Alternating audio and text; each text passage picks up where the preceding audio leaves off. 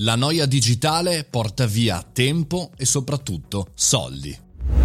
Buongiorno e bentornati al caffettino, sono Mario Moroni e sono qui pronto a darvi il mio caffettino digitale in 3 minuti e 37, un espresso di notizie. Per oggi parliamo in realtà di un argomento che non è tanto notiziabile quanto un evergreen, ovvero la noia digitale. Se è vero che la noia nella vita normale, nella vita fuori dal lavoro, nella vita quotidiana, la noia di una passeggiata, la noia di una camminata, di un lavoro ripetitivo, in realtà scaturisce anche tanto di positivo, ovvero eh, il nostro cervello si rigenera, noi ragioniamo, ci vengono in quei momenti le cose più creative, invece nella noia digitale dove in realtà non è vero che non c'è nulla, non è vero che ci stiamo annoiando, ma stiamo occupando le nostre ore, le nostre energie e slot, diciamo così, del nostro cervello per fare tante cose con eh, qualità bassissima. Facciamo l'esempio che sta spopolando ora in cui mi state scrivendo diversi messaggi anche in privato. Mario,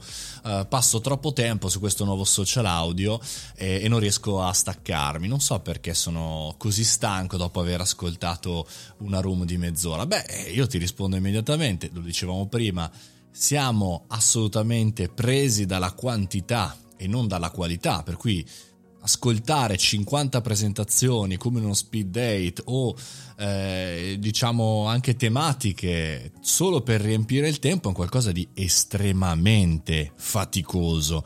E per cui diamo in pasto al nostro cervello 50 persone di cui a noi non ce ne frega assolutamente nulla o meglio non lo faremo mai nella vita normale ma siamo lì per lo strumento.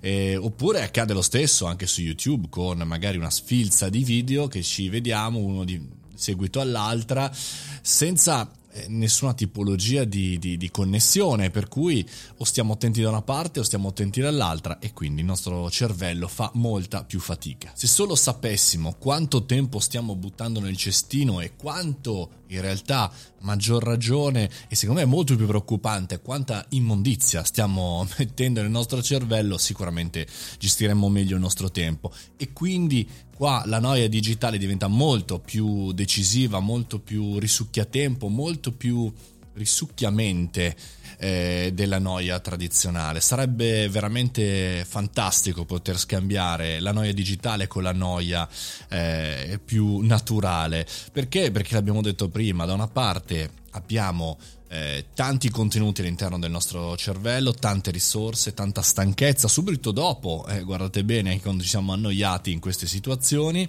e dall'altra parte invece abbiamo una riapertura, un distaccamento del digitale, una riapertura verso la nostra natura e quindi è un po' come dormire sognando, eh, sognando in maniera positiva chiaramente con la noia, fregolette naturale fate attenzione, molta attenzione a come regolate il vostro balance, il vostro life balance eh, tra lavoro e anche tra noia digitale.